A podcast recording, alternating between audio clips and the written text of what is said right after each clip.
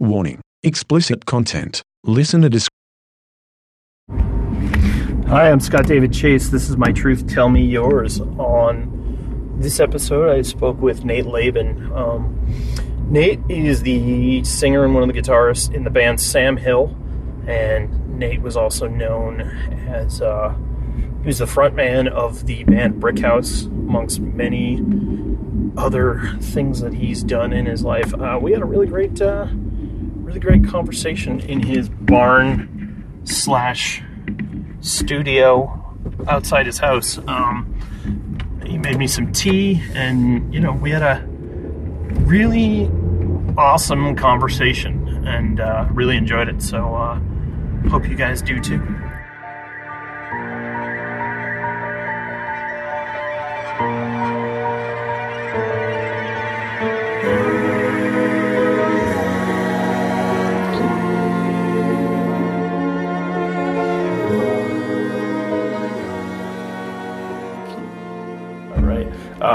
This is Nate Laban. Um, well, it's funny. Like, I mean, I know a few people who who do have tempers that, or so they've told me they have tempers, but I never see it. And then, you know, every but it's the same thing. It's like, it, especially with artistic other artistic people, if I commission or try and collaborate with someone, I'm with the understanding that this person might be trying to make their living or part of their living doing this, so I don't want to waste Yeah. someone's fucking time. Oh sure, no, You know. you you know there's a there's a consideration that has to be there for you know for not only the person but the person whoever's surrounding the person. Right. Yeah, if you don't have my money, you don't have my family's money. Right. Like that's I, I start I start turning into an Italian gangster every Right. time like somebody owes me money because I'm just like that's my family's money Right. because I don't give a fuck about my money, Right. You know, Right. or anything like that. I mean, I I manage it, but I do that for my family. Right. You know what I Right. mean?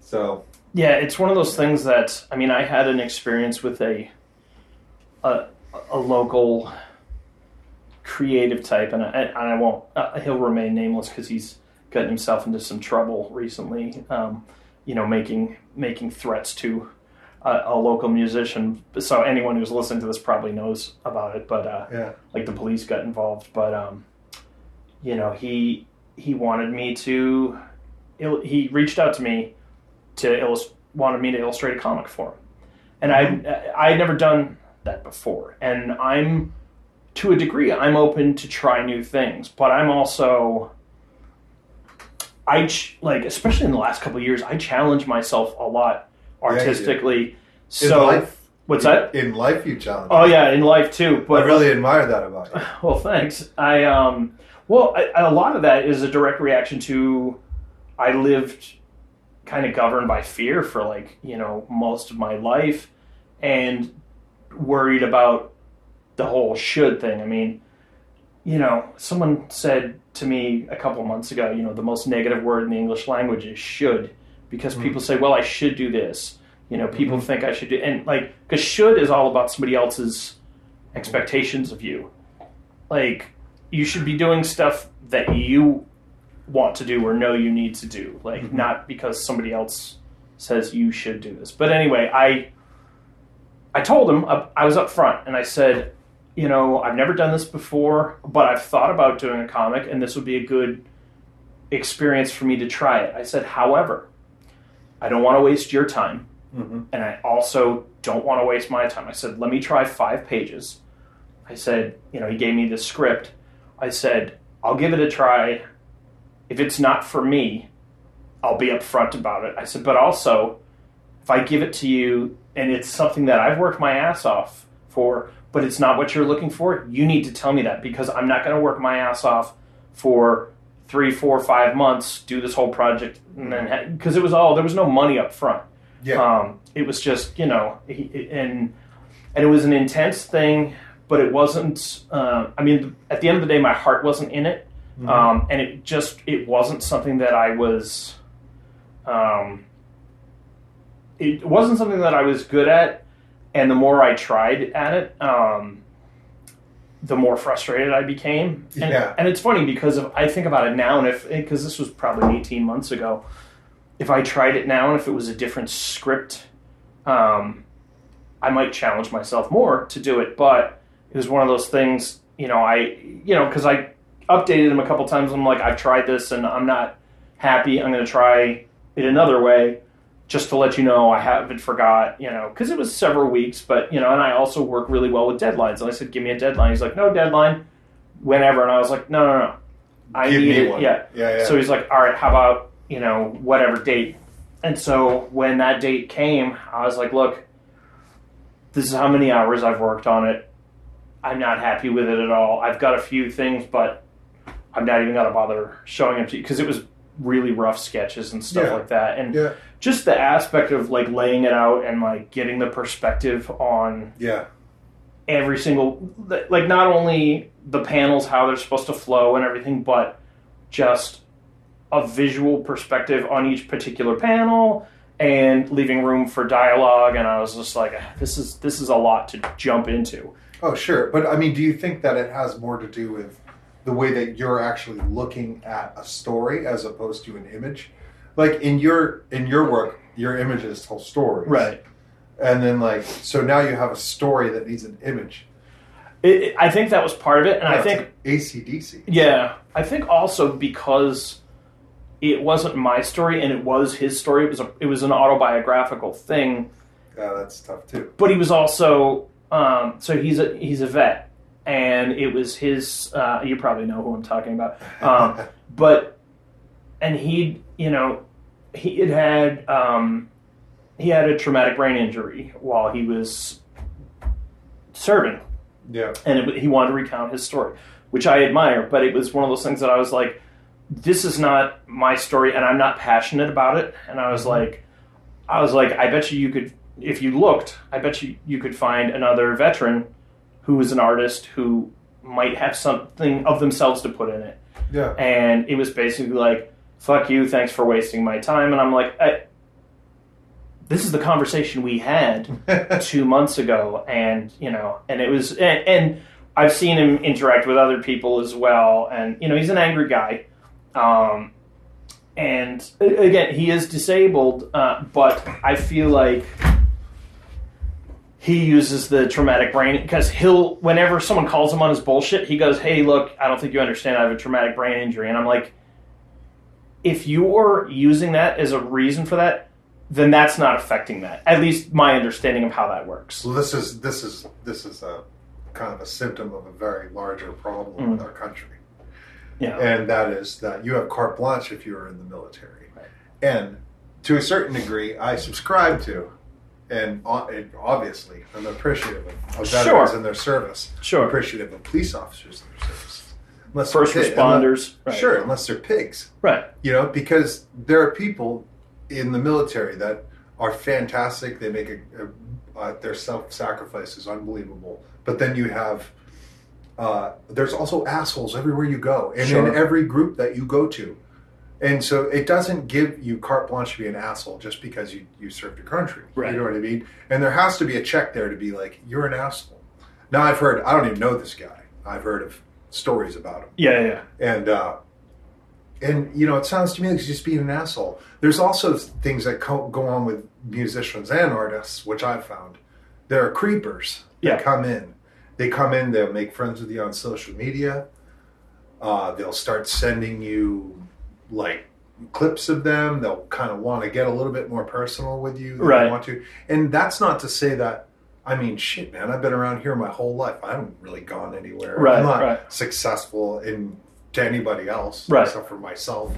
And uh, you know, but that's that stuff still happens. For I mean, sure. even since the time when I was, you know, really young, we'd have people call. We'd have girls call the house Yeah.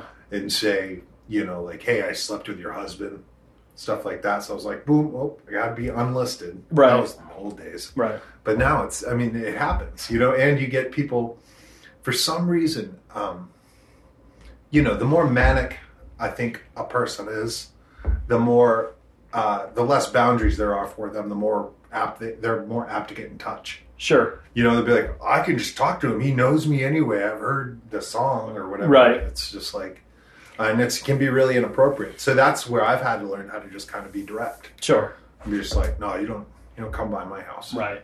Well, and it's interesting because in the last in the last decade, but certainly the last five years, I think social media has has made you know you know artists, actors, musicians more accessible to people, and I think that like you're saying, the people that don't have the right respect for boundaries. are Like, oh well, I can get a hold of this person, so you know why shouldn't I be able to Yeah. do X, Y, and Z?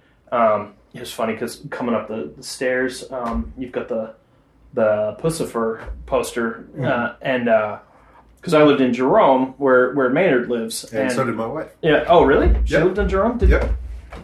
did I know that? Did, No, I don't know if you think so. So It's I hear about Jerome from you. I hear about it from Jay, Yeah. Uh, our drummer. Why did he live in Jerome? No, he's been there though. Oh, okay. And he lived he lived in Phoenix for Yeah. a while. Um, but it was funny because I didn't really have a good, like, I didn't really understand what fanatics were like. I mean, you know, you'd heard heard stuff growing up about like the Beatles being mobbed and stuff like that, but it wasn't like a tangible thing. And then running the record store in Jerome, there were people who were mentally ill. Like, and I'm not I'm not making a joke. You know, Yeah, yeah. would come in and you know a couple people like you got to take me to his house and i'm like yeah that's not going to happen and you know there was a couple times where i had to call the local pd and have them come remove people um, i'm like first of all i don't socialize with him like Yeah, yeah. you know it's not like him and i are buddies and i'll be like hey you know someone came by in the record store they wanted me to bring him by so i just figured you know it's not that type of thing at all i mean he lives in a tiny town in arizona to have his privacy. You know, and it's one of those things that like I was like, oh wow, this is I now I understand what the you know I was like that's it's it's Well, I mean, scary. think about to me. There's there's two there's two things that I've observed that are that are very much that have to do with this.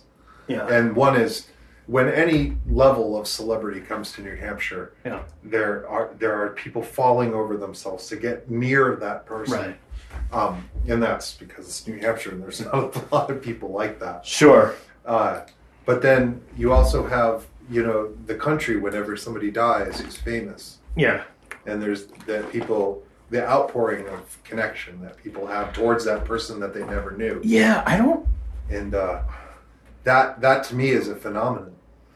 You know, uh, it's a weird thing with that because it feels like it's a relatively new th- like it's almost like a like a manic excitement to be the first one to let everyone know that somebody has died. Yeah. because like you know i see that a lot but it's also then you have to validate your your adoration and your connection with that person. Because i see it all the time now and it's just one of those things that like and and it was funny because uh or not funny but so when i found out that chris cornell died from my brother who lives in poland because I have that WhatsApp, the you know that Yeah. uh, you know it's it's free international texting basically, and it was like three in the morning, and because two of my brothers live in Europe, and then I have a friend who lives in Indonesia, and then I have a friend who lives in Australia, and that's pretty much the only people I talk to with that app, and it makes a specific chime. It doesn't sound like a text. It doesn't sound like anything, and it went off at three in the morning. So I woke up because I was like, "Uh oh, like Yeah. something something's something's up." So I looked at it and you know, my brother had said, I feel really strange saying this, but I'm sorry for your loss. And I was like, what are you, you know, what are you talking about? And uh, he's like, oh, you didn't hear? Chris Cornell died. And I was like, what?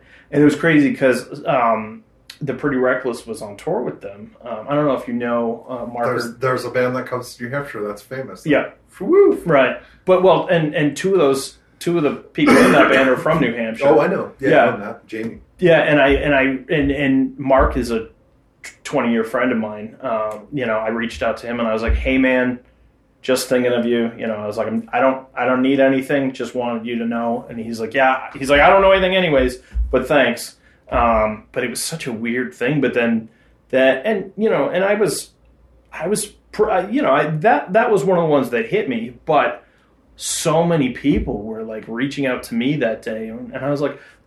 I never met the guy. Like it wasn't like you know. Oh, that's strange. It was- so they it- thought of you as being the Yeah, it was very strange. But then a couple, uh, like when I don't remember if it was before or after, but when Scott Weiland passed away, Yeah. a bunch of people were like, "Oh man, you know, all the greats are done," and you know, and you know, not to qu- qualify or anything, but I was just like, eh, I don't know if it's the same thing, and like, and I like their music, but I'm just like, I, Yeah. I like, it, like it didn't hit me the same way. I wasn't like, I think social grieving is a young thing.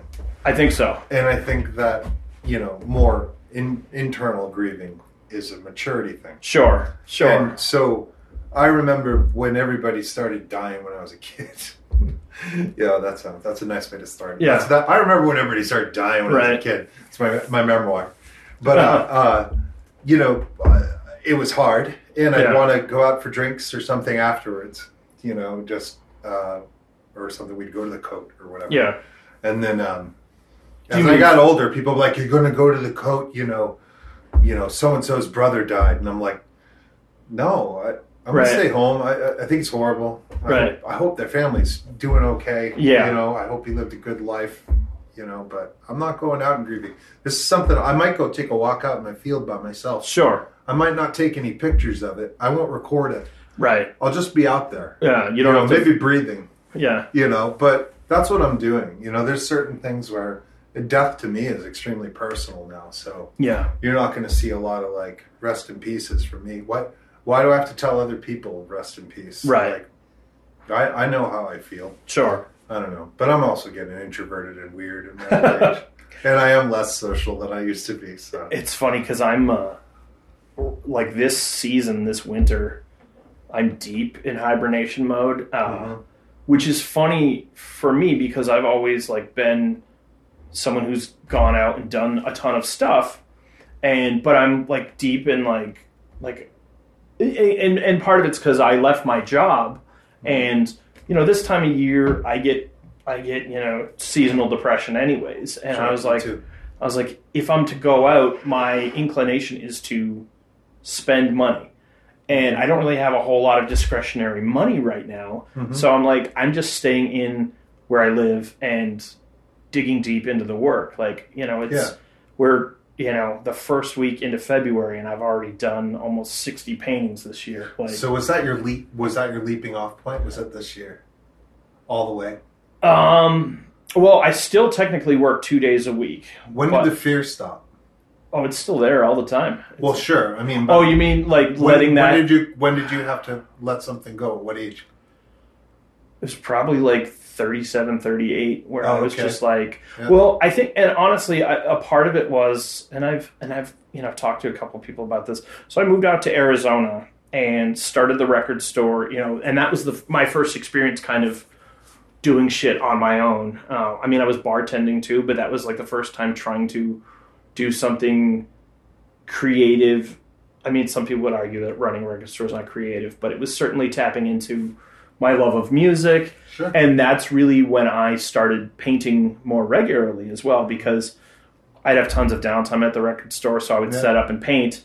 Um, but I also like I moved out there with a girlfriend, and um, it didn't work out. And you know, a great person, but I, you know, we're we were definitely not right for each other. And I realized I had done a lot of stuff in my life, not just with her, but in pretty much all my relationships where I was compromising who I was. I was trying to be someone who I was to make someone else happy, Tell me about it. you know. And I was like, I can't do this anymore. Yeah, I know. Like, you know. Well, so so, it's interesting, and kind of the reason I was asking that was because I have a similar story. yeah, Although it's a little weirder, but the uh, at the same time, it's the same reasoning. yeah, I changed myself for somebody. I got married when I was 22 yeah, to a diff- another woman, yeah, and uh, she. Uh, I was married for eight years, and then uh, found out she had lied to me about her whole past Oh, and her name and everything else. So I really didn't know who she was. yeah, and I was afraid of her because she was obviously abusive physically Right, right. and mentally. yeah.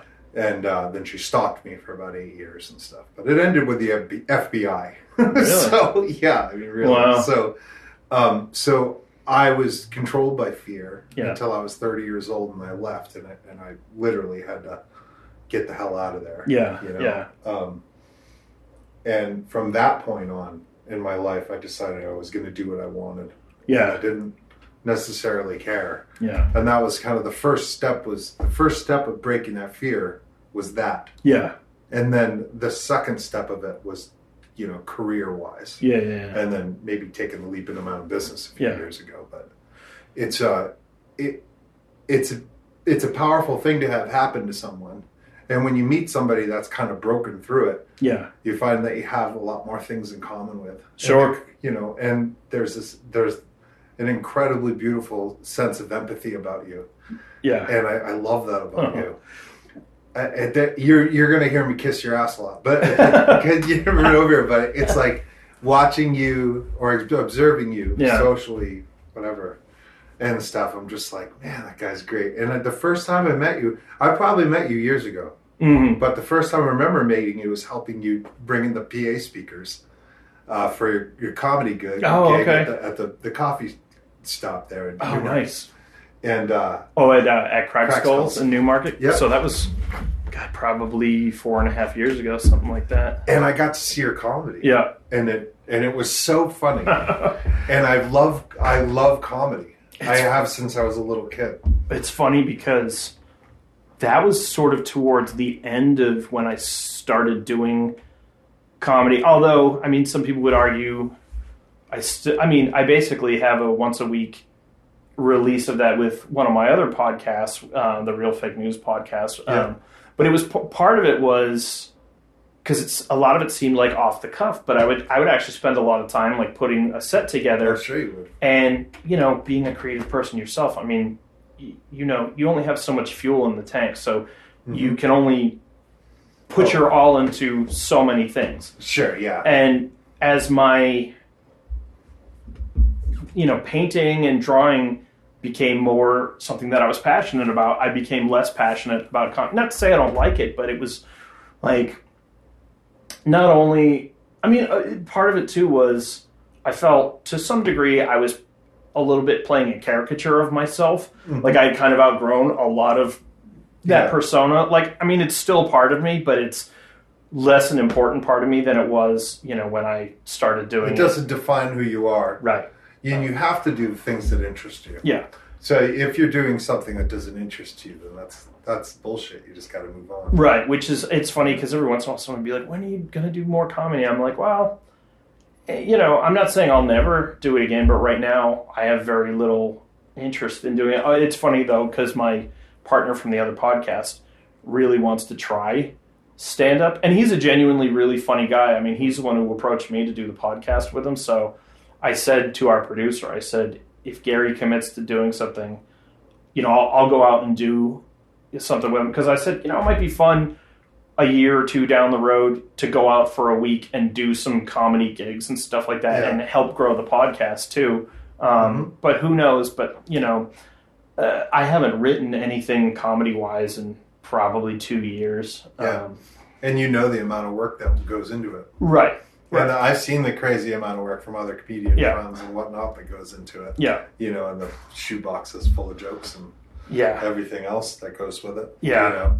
But the way the way that you delivered it was it was very plain spoken. It was, it was easy to connect to. yeah And uh, I don't know. It's just I was like, oh my gosh, wow! This it just it got me totally riled up about about you. I was like, man, this guy's talented. That's funny. It's Yeah. it's funny too because like um I try and be I don't know, like I try and be kind and empathetic. And for a long time I was like embarrassed about that part of my personality, like part of being insecure in your 20s and 30s and like Mhm. wanting to be cool and I was just like Yeah. cool's fucking dumb. Yeah, it is. Do you know what I mean? and it's exhausting Yeah, it is. um, because you know you, you, you can't you're never going to be able to keep up with what's cool now and fool people and i'm just like I don't know. You know i got to the point where i was like fuck it i like the stuff i like and and, and also at some point in my age i'm like being kind and genuine to other people is much cooler than trying to impress people. And and but you also if you're being genuine you're going to attract other genuine people to you. Oh, sure. So Yeah, and it's a little bit more of a rarer thing to find somebody like yourself. yeah, that is a kind that's that's working on being kind and you know that's like that is conscious of it yeah, you know and conscious of being and conscious of what, what's going on in the present moment yeah.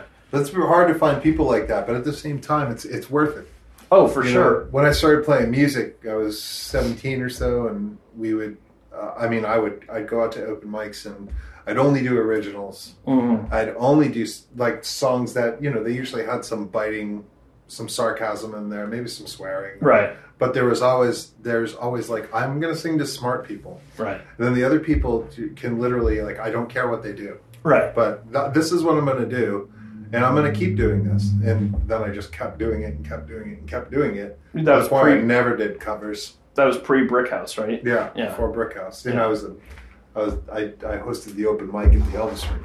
Oh, okay. for about a year and a half. And so, um, you know, we I play there a lot. I kind of support other people that were doing that same thing, original music. You know, we'd have the the girl that came in and did Bridge Over Troubled Water every single week Right. and stuff, which was which was hard. But I mean, we had uh, we had Elliott Smith come by one night. We had uh, um, and do the open mic. You know, Yeah, we played a we played a gig with Elliott Smith at the Elvis Room. Uh, my my old band. with Hank. Hank. Nice. Yeah, um, I don't remember if Cam was still in the band at that point or not because Yeah. Cam was.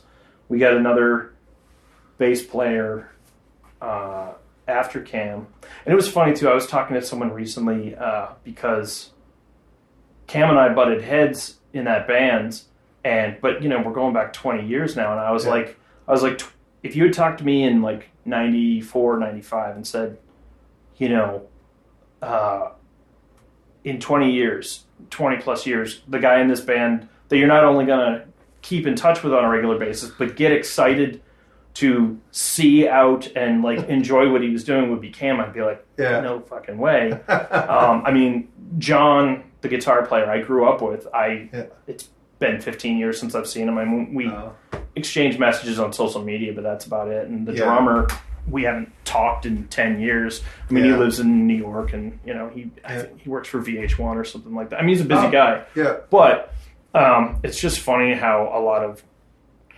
shit changes and you grow up and, you know, Oh yeah, I've been well, I've been playing with Cam for.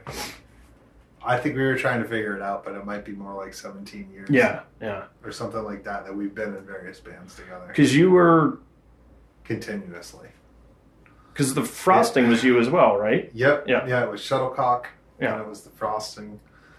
Um, and uh, uh, for a long time, it was just that. Yeah. And then you know all of then kind of Sam Hill kind of started because Jay came back from Arizona. Yeah.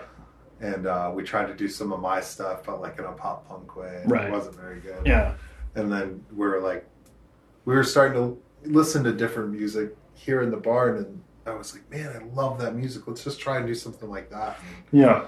Jay was all about it, Yeah. Yeah. you know. And so Jay is actually the one who kind of steered, steered the band in the direction. And Hmm. and then I was like, holy shit, I don't have to sing about with this band. I don't have to sing about me Right. at all, and that's all I've been doing. Right. I had this, I had this like mission in mind since I was 15 and was listening to Jane's Addiction that saved my life from Right. growing up in Rochester. You know, around a bunch of ACDC, listening to rednecks Right. you know, which and just a terrible cultural island. It was, you know, you're you're completely disconnected from everything. We had to order skateboards through the magazines. Yeah.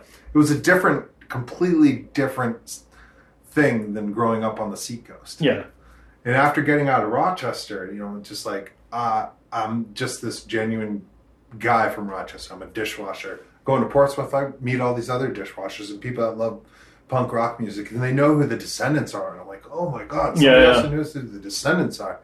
You know, and I'm like, wow, and yeah, I heard about this thing, in this magazine, and I still just feel like a noob, Yeah. like around all of them. You Yeah. know, they're all listening to like this East Coast punk rock Yeah. that's all like people doing drugs, and I'm just like, yeah, Milo's pretty awesome. Drinks a lot of coffee, like Right. tells you to go to college. Right. You know, that's that's who I, I want to be a smart punk. Right. You know, Right. to me, a smart punk dressed however they wanted, did whatever they wanted. Yeah. You know, looked however they were going to look. And I've always not wanted to s- stick out. I've always just kind of been like, I Yeah. don't, you know, I stick out enough. I'm this big, tall, Right. you know, goofy guy, Yeah. and um, I, I've never wanted to just stick out. And we would go to Portsmouth, and everybody had the the right clothes to be punk, Right. and I didn't know what the clothes were to be. Punk, Sure. you know, and I, you know, and I, I think that there's just this like lost. I don't know. There's there's this lost part of myself that, uh, you know, that uh, I've never really found, you know, in, in, in clothes or uh, things per se, Yeah. or being cool. My kind of cool is a spazzy kind of cool, Right. I- to me. What was I interesting, I noticed when you guys were playing at the Noise Floor a couple weeks ago, um, you know, I was watching you guys play, and because your band Sam Hill is a pretty, you know, it's a pretty heavy rock band, you know, metal, hard rock, whatever you want to call it. But I was, because you know, you had a, you, you know, you had a like a checkered button-up shirt on, if I'm remembering correctly.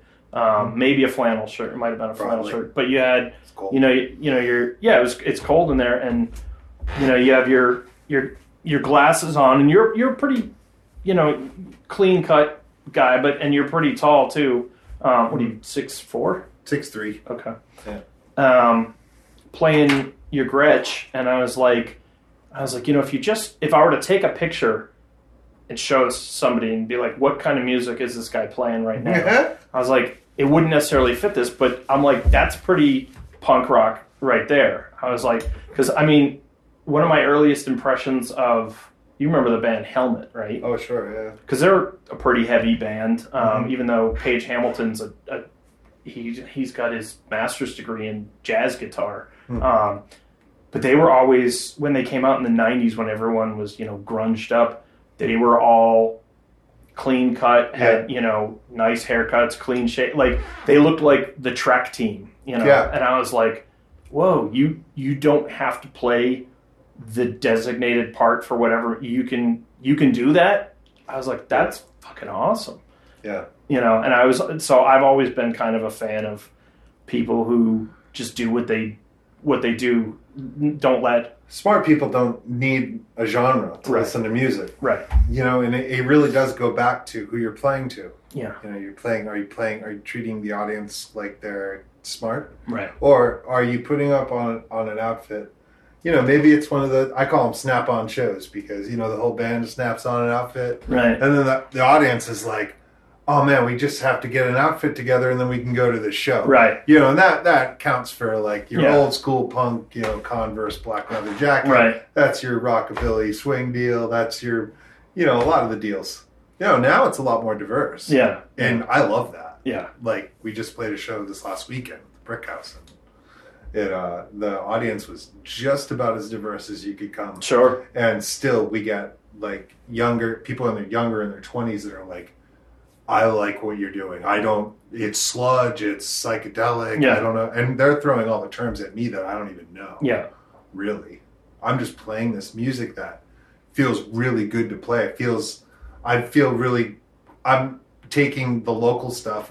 I'm processing it, and I'm making some somewhat making uh, legends or uh, s- uh, stories up about this area, Sure. you know, and about the things that have happened to me. Yeah. You know, there's a song called Serpents on the, the first record, and it's about the Salmon Falls River that ran behind my house in Rochester where I grew up. And um, there were three kids that died when I was five or six years old.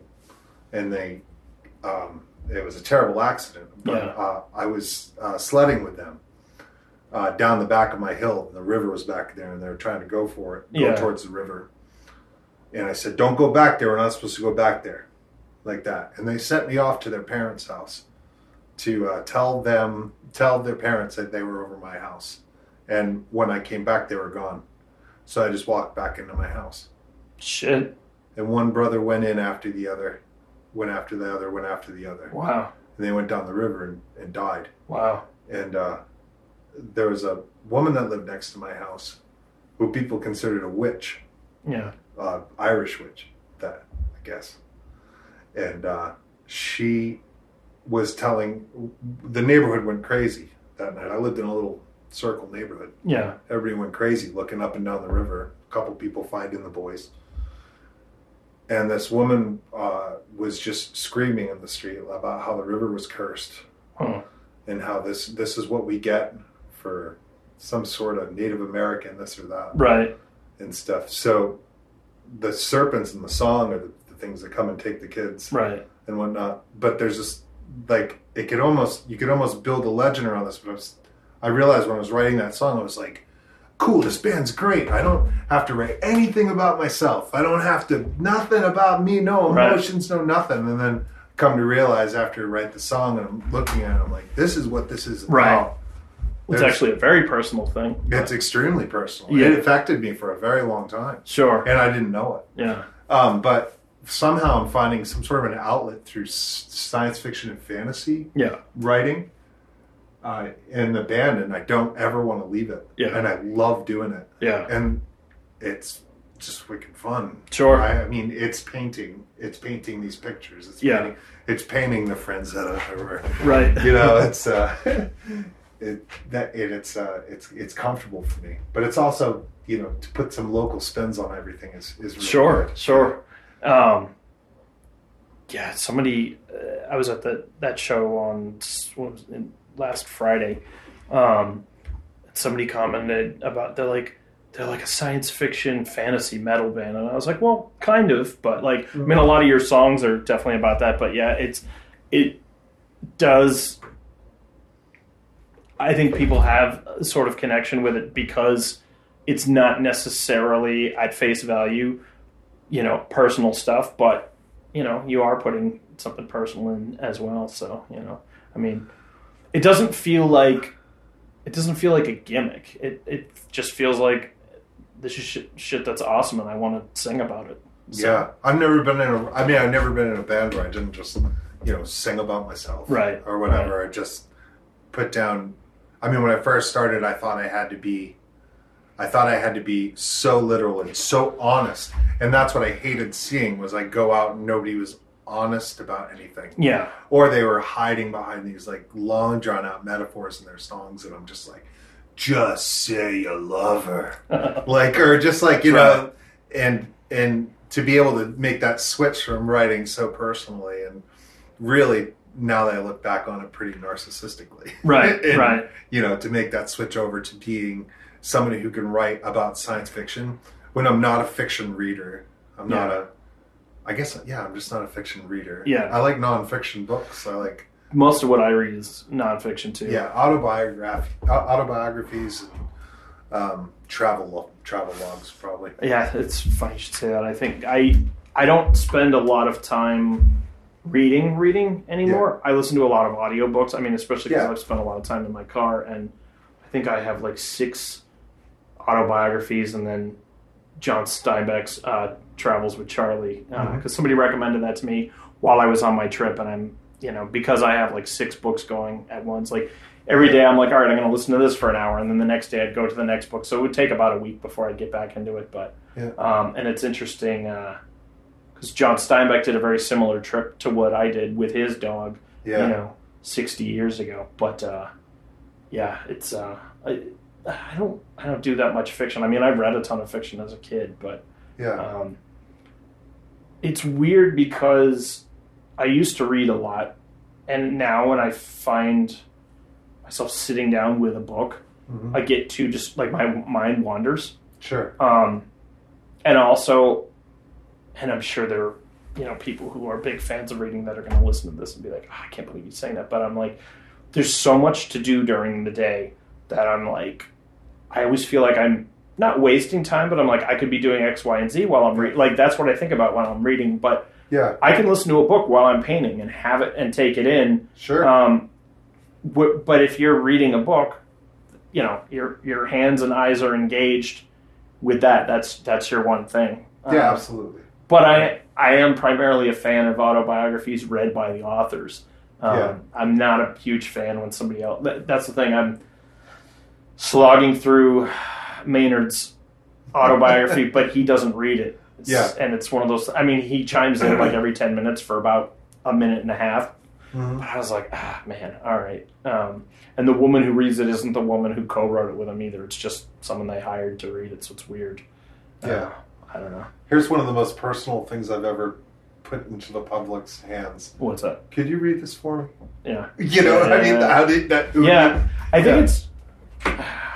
I mean, it could just be a simple fact of he didn't want to take the time to. I mean, because he is doing a million things too. You know, he's got Mhm. three bands. He's got his wine. You know, he does jujitsu. He does a bunch of other stuff. So, who knows? Uh, and it was one of those things when he wrote the autobiography. I mean, he's a co-author on it. I mean, most of those I think really are, but most of the time they have a ghostwriter where he was. It was, I guess, a childhood friend who is a renowned writer now. Yeah. He approached her and was like, "Here, take these stories and turn them into a narrative that makes sense."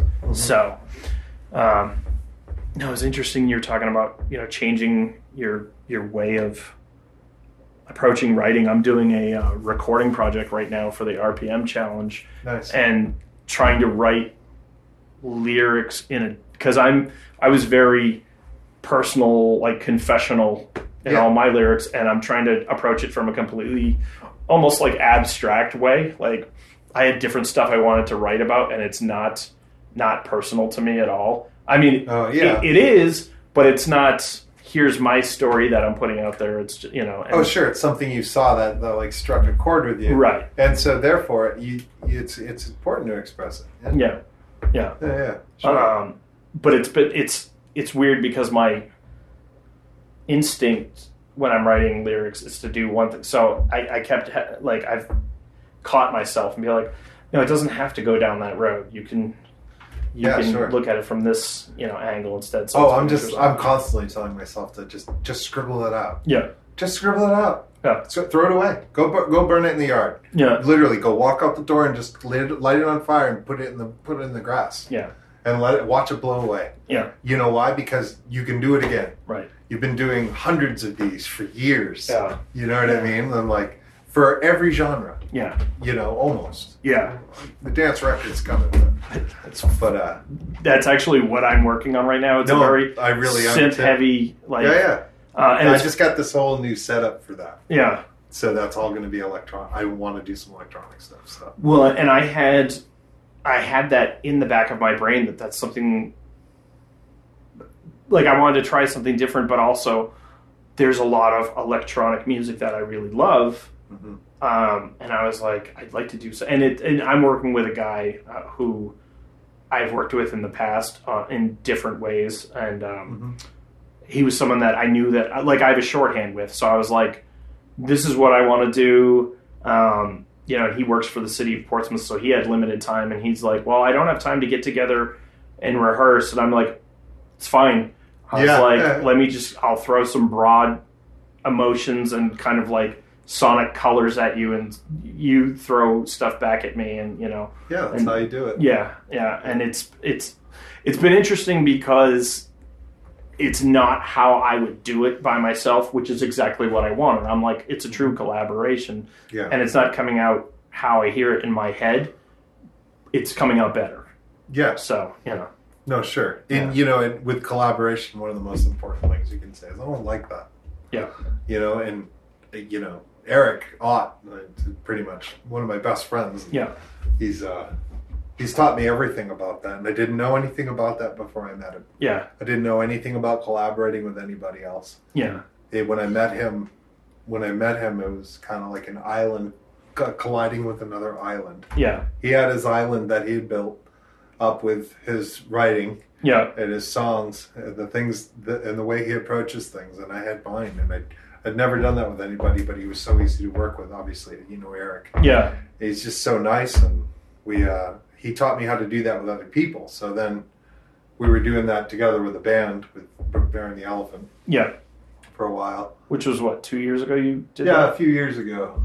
Um, yeah, we put out one record, and then uh, that was that was it it for that band because I was doing two things and they needed to put my efforts into one. Yeah, And uh, it was I was really spread thin then, but uh, he taught me how to to bring that communication into our band yeah, as well, and it's made it it's really cool the way things work now. Yeah. You know, I mean, Jay, everybody in the band, and even Russ, our new guitar player, he's he adds stuff. Everybody adds stuff, and I know how to communicate. Before, I wouldn't know how to communicate with you about how to write. Right. You know, when I write by myself, I I have the ability to sit down with the guitar and try 32 different things within two minutes. Yeah. You can't do that with other people. Right. You know what I mean? You can't be like, just keep playing it, but then just play it different, and then play it different, play Right. it different. And because I'm a tenacious son of a bitch, Right. I'll just I'll just do it for eight hours until the goddamn song gets done. you know, and uh, but but Eric taught me how to actually talk with these guys and be like, uh, be like, no, I don't like that. Yeah. I don't want to do that. And you know, and before I might have just been like, yeah, sure, that's fine, whatever. Yeah, Yeah. it's great. Yeah. yeah, it sounds, yeah, it sounds like this, sounds like that. hmm But um, yeah, no, it's it's a powerful thing. Yeah, it's a powerful thing to learn how to collaborate with somebody. Sure. Yeah, and uh, and it uh, it kind of takes takes a little more of the ego out of what you're creating, Oh, for sure. you know, and and gets you kind of down to brass tacks. Like, okay, well, what were those colors that I suggested? Why did I suggest those colors? Like you're you're examining your your contribution. Right. Yeah, it's important, You have to you have to justify it a little bit more because Sure. there's somebody else. and you chose somebody you respected, right. and that's what it's all about. Yeah. if you don't have any respect for somebody, you can't collaborate with Yeah. them. You know, if they don't have any respect for you, you can't collaborate with them. Yeah. You know, um, that that's a really hard thing. It's really hard to find other people to play with when you, you know, if you're playing with people that you don't necessarily respect, you can't. Right. It's not going to last very long. Yeah. But we've all come up together, you know, Cam and Jay and I anyway, and Russ is of the same ilk Right. you know, and we're all we all grew up working hard in kitchens and whatnot. Um, you know, we, we we all still work hard. Yeah. You know, well, with the exception of me, I guess I don't work hard anymore. But I uh, Well, you work for yourself. yeah, I work for myself. Yeah, but um, and I I mean I do put the pedal down when I need to. It, I just you know I'm not running dishes anymore, burning my hands, Right. sticking my arm down grease traps, and you know scrubbing out fry laters Right. but uh, I still think about it every day. Like that was 20 years ago with me, Yeah. and I'm still like, well, I better get on this because if I don't do this, I'm scrubbing fry laters tomorrow. You know? It's funny that you talk about that because I'm actually like, I, I want to find a like a dishwashing job. Oh like, no, no. That I I do not mean to say that I do not like washing dishes. Right. Right. On the contrary, I will wash dishes. yeah. Anywhere in this area, Yeah. and I would probably take a few of those freaking kids to task right now. Yeah. With a with a you know, give me a new pit.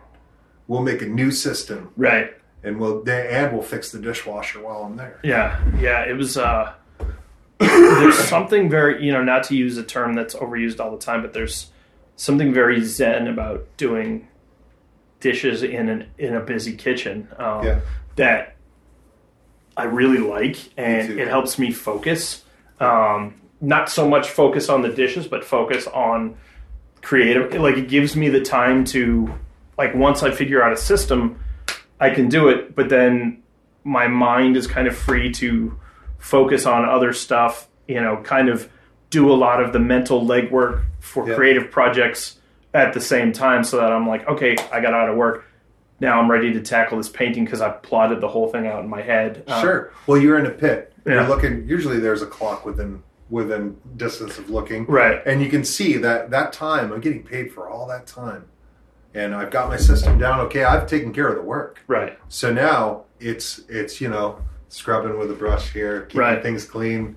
But you're making money that whole time. You Right. have so much time to think about other things. And everybody, nobody cares if you're fucking crazy if you're the dishwasher. Right. You're sitting there fucking la la la la la. You know they It's sort of make up songs.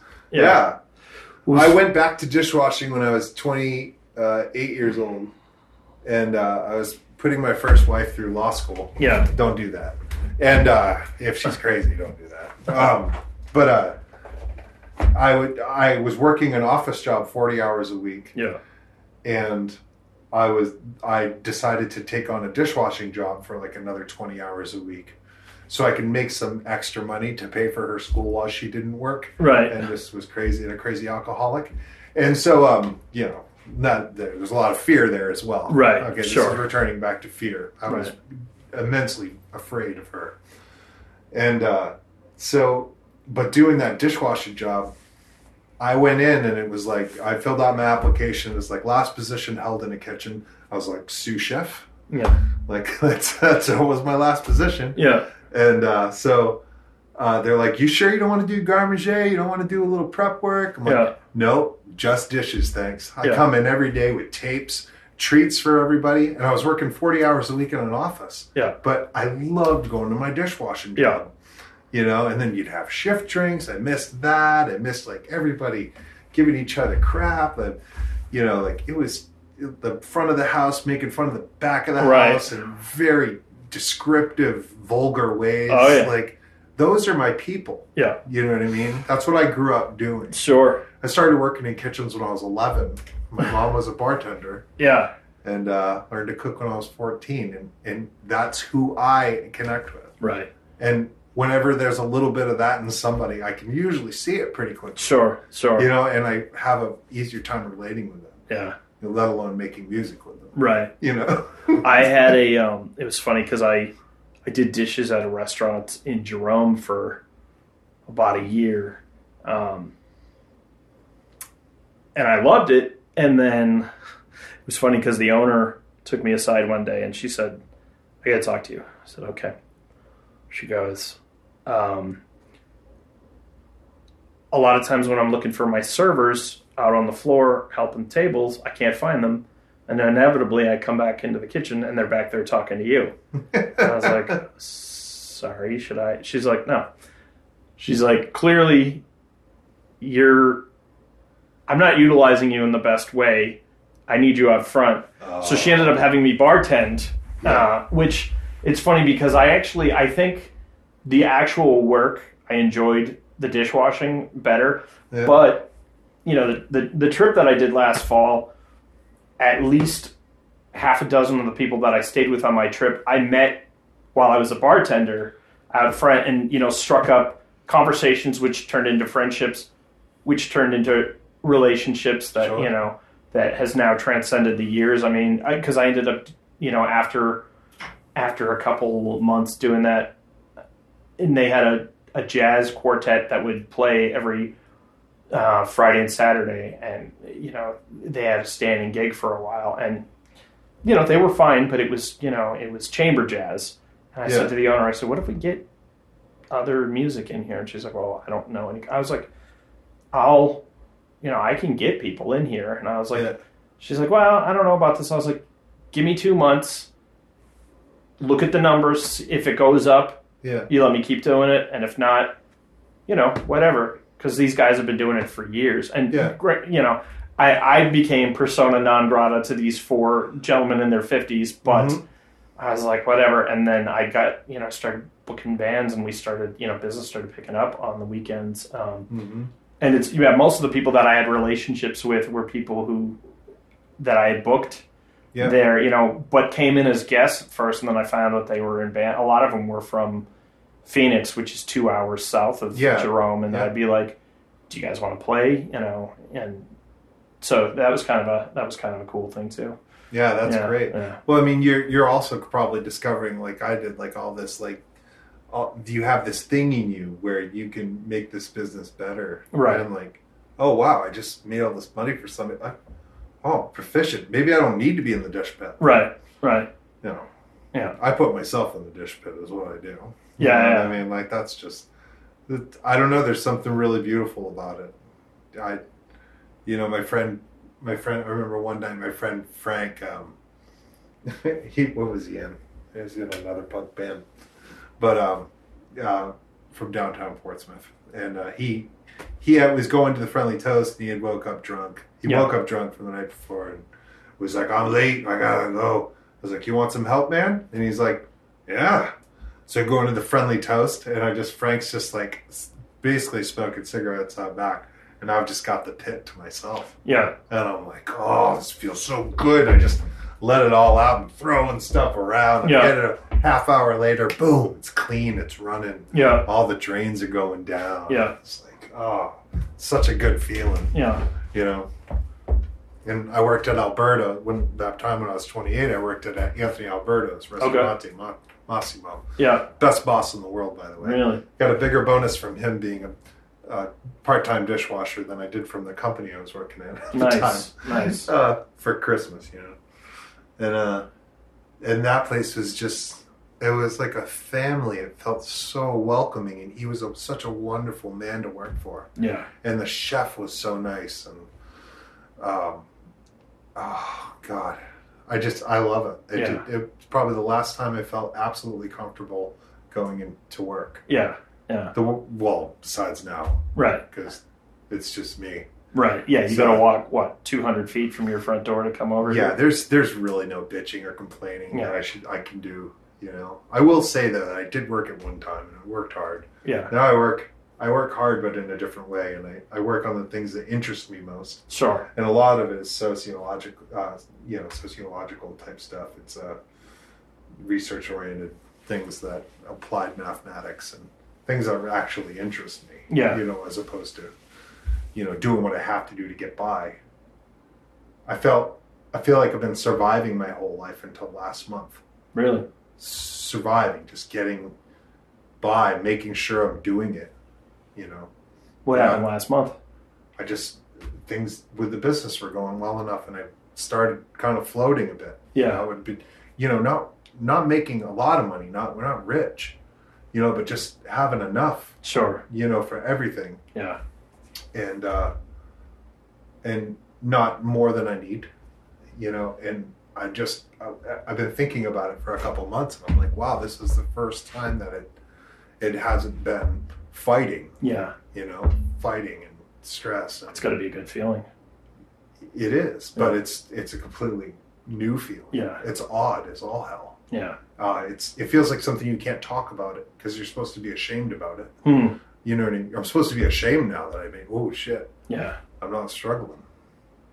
But but who? I mean, I get that, but who says that you should be ashamed of it? Do you know what I mean? That's it goes back to the whole should thing. That, Yeah, yeah. You know. You know. Yeah. Oh, that's true. Yeah, yeah. yeah, yeah. Um, circled right back around on that. I mean, yeah.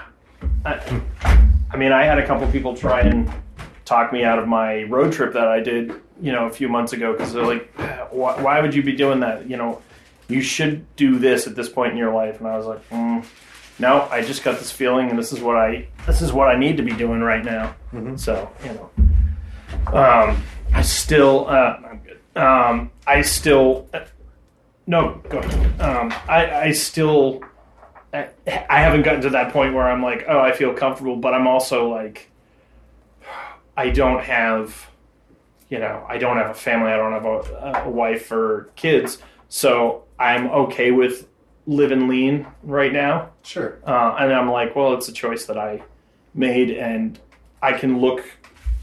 I don't know, like I, I, I'm creating some of the best work that I've made so far in my life in the last like three months. So I'm like, okay, I know that I'm doing what I should be doing. Sure. And you value what you're doing. Yeah, You know, that's the thing is like how much you could get a bunch of money, I guess. I guess if I was younger and I went to college and I, I got out of college and I got a job yeah, and it was a fantastic job, yeah, which I've actually never heard of anybody doing. But, um, you know, right off the bat. yeah. But, you know, what would I have spent my money on? Like, Right, probably booze Right. and some, you know, soft drugs right, and, you know, uh, stupid shit that doesn't mean much. right. And now my values are all completely different. Yeah, The values of a mature person versus a young person are different. sure. Just like the social value, it's almost it almost is related to the social values of, of grieving, Yeah, as we were talking about Yeah. as well.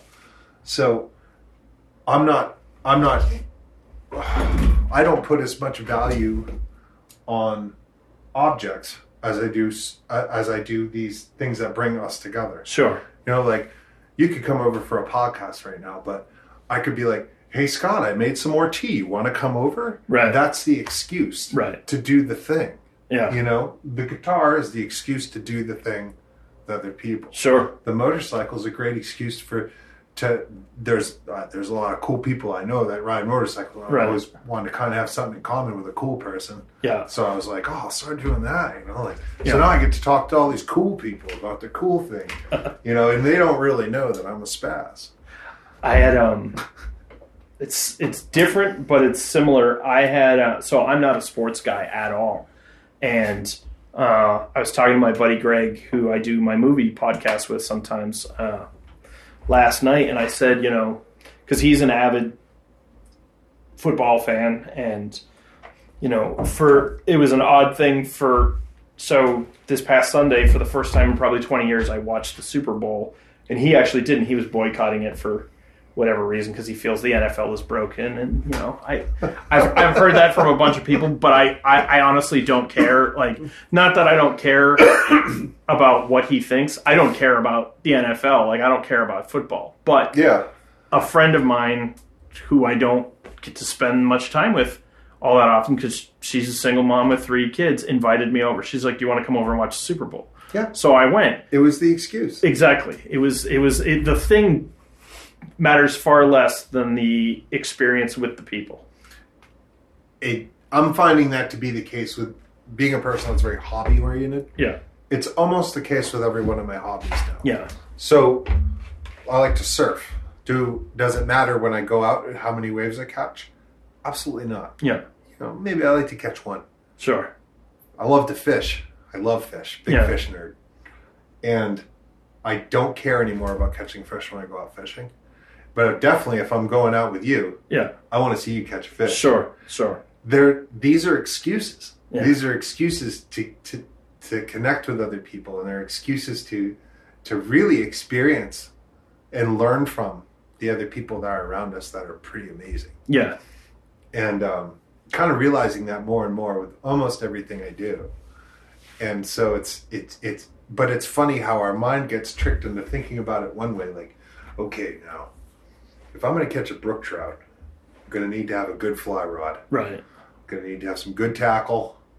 I'm going to need to have great line, you know, to Right. make sure the fish gets in and all this stuff. And I gotta, well, I gotta have felt bottoms on my boots so I don't slip on the rocks.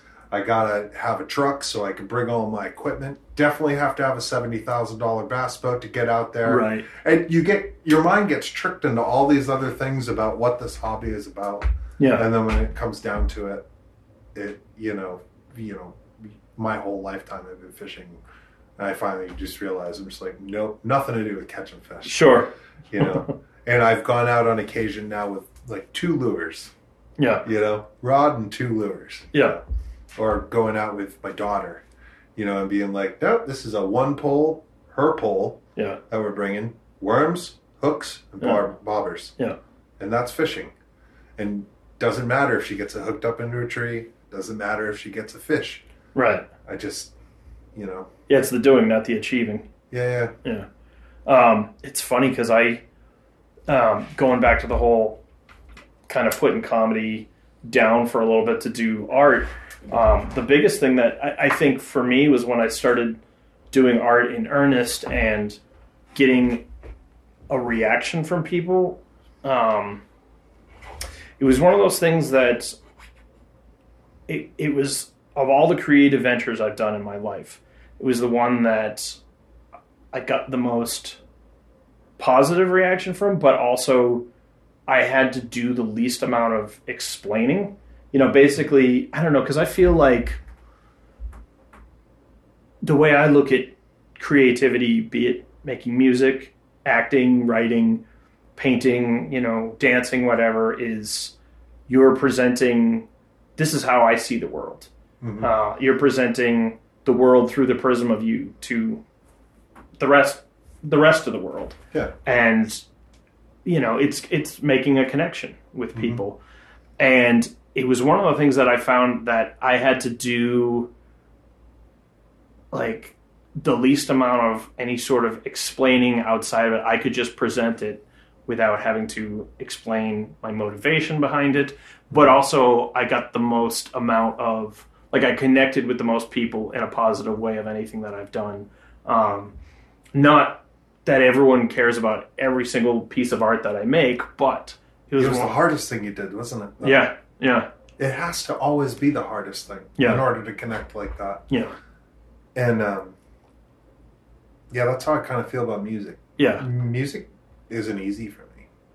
Mm. And it's not. It's definitely something that drives about fifty percent of my thoughts during the day. Yeah. but it's not easy for me. You know, it's it's work. It's Yeah. always been work, but it, I've tried to put it down, walk away, and that's never gonna. I've come to the conclusion that's never gonna happen again. Yeah, And it's, but it's. I'm always doing the harder thing. I'm never doing the thing that's expected. Like if I'm do, if I was doing the thing that was expected, I'd still be playing funk music right, you know Brick House, and, right. You know, being in a dance band. And, and not that we intended it to be like that, really. Um, Just kind of how it worked. yeah, yeah. Well, no, it, we wanted to make blues and soul music, but Right. we were just a bunch of white kids from New Hampshire. Right. It's like of you, you can't can't really uh, uh, you couldn't really get around it in the Right. end. You really couldn't. You know what I mean? Yeah. Like I was like, man, I love Otis Redding. Like Yeah. you know who sings Otis Redding really well? Not me. Yeah. you know, he's my my favorite singer of all times. But you know, I did hear. It's funny. I um, one of one of my favorite bands from the '90s, who's a very, in my opinion, very underrated and completely misunderstood band. Uh, band Seven Mary Three. Um, okay, yeah, yeah I remember. Does a a really great acoustic cover of "That's How Strong My Love Is." Uh, it's it, I mean, they're not together anymore either, Mhm. but I mean, they only broke up like six or seven years ago, and uh, um, but they kind of got pigeonholed into the like new grunge movement because of that song "Cumbersome." Oh yeah, yeah. But they're much more of like an acoustic based band for the most part. But uh, Huh. that was I was like I was like you know I had we were talking the other night after your gig outside about uh, uh, the Dream a Little Dream soundtrack and. oh yeah, Yeah. the first time I ever heard Otis It's the first time I had ever heard him, and first time Yeah. I had ever heard Into the Mystic. Um, Yeah. uh, but uh, I was like, who is this guy? Who is this guy with this voice? Um, it's just you know, and uh, you know, I love Marvin Gaye. I love Sam Cooke, but as far as like soul and just like cut into the heart of emotion, like you, you don't, you can't beat Otis Redding. And then you know the the, the tragic story of you know dying so young and whatnot. Yeah, exactly. Um, you know, who who knows if he was still around, what he'd be doing now. But I have no idea. I have these adorable videos of him. There's some there's some music videos that he had put out, yeah, you know, in the '60s and uh, mid '60s. Uh, and there's one of him because he had a ranch. mm, You know, Otis had a ranch, I think in Georgia, and uh, he uh, he had horses and Okay. whatnot. And there was this whole side to him that other people didn't see. yeah, you know that he was really just kind of a country boy or Yeah. like he viewed himself as one anyway and uh, there's these great videos of him and there's something that i always connected with with him in those videos where he's very awkward he doesn't dance very well right, you know he wasn't a great dancer and he's this big guy He's and a I'm big this dude. big guy Yeah. and i'm just like you know and I'm just like, I just, I've always related with him in this Yeah. way. In these videos, he's trying to dance, and the other people are pointing at him. He's like, I know I can't dance. They Right. want me to dance. And uh, he's riding a mule backwards. like, he's doing all this really goofy stuff. And it's just this really genuine thing. sure, And at the same time, Sam Hill was probably smoking butts in a hotel room nailing a hooker. right, You know what I mean? Right. And like, like, all right, who am I going to pick here? No, and, and that's not really what it comes down Right. to. I love Sam Cooke still. I was gonna say Sam Cook. You you, you made a, a, Freudian slip. You said Sam Hill, but uh, Oh, know. did I? Yeah. Oh, it's Sam Also, Cooke. Sam sorry. Hill will definitely be in a hotel room, you know, banging hookers at No, some no, point. no, no. We get in far too much trouble for that. yeah, No, and and that's not to say that we haven't at one point. Maybe some of us been in hotel rooms sure. uh, with the hookers, but Sure. none of us. I've never seen any of us do anything to them. For the record. It was funny. Uh, the last gig um, was on uh, was on Russ's birthday. I had, uh, you know, I, I saw you guys twice in less than a week because I saw you on a Saturday night and then I saw you on the following Friday. It was on Saturday night. It had been Cam's birthday, and then on Friday it was Russ's Yeah. birthday. And you had made a joke about you know, you wished him happy birthday from the stage and said he was getting old. But I'm pretty sure Russ is actually the youngest guy. Yeah, that's why we were saying. Yeah, that. yeah, yeah. Yeah, because you know now Russell's like, you know, Russ is. Uh, as far as I think, I think Jay and Cam would say this too, but Russ is on another musical planet Sure. compared to the rest of us. So you know, the age really doesn't matter. Right. He's he's amazing and um and and almost intimidating to play with for me. So I, I've I've been practicing on the sly in between practices just to keep up. Well, what's interesting is But he's younger. I've been paying attention. You know, the the two gigs that I've seen you guys as a four piece, uh, noticing your guitar playing quite a bit, um, and you know, it's just, I mean, it's really impressive. You're doing a lot of really interesting stuff, and it's cool to have Russ in the band to kind of free you up to be able to to do that as well. I mean, it's definitely uh, it's it's opened the band's sound up quite a bit. Yeah, yeah. It's um. There's there's something going on.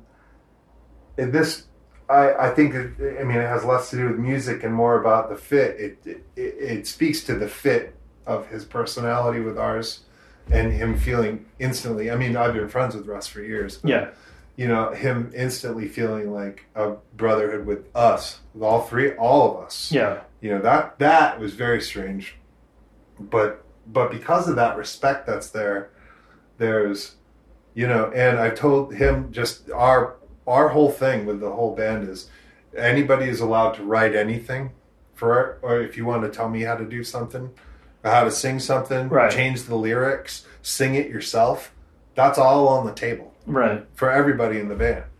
And Russ like just was so easily it was so easy to talk to him because of that respect that that he I think he felt free to come up with ideas. He's written the songs for the new record, you know, and come up with the main ideas for those. Yeah, And he can generally drive things, but we can switch back and forth between I get I guess lead playing if I'm lead playing. Yeah. I've never been a lead guitarist in my life. I've always Yeah. been a rhythm guitar player.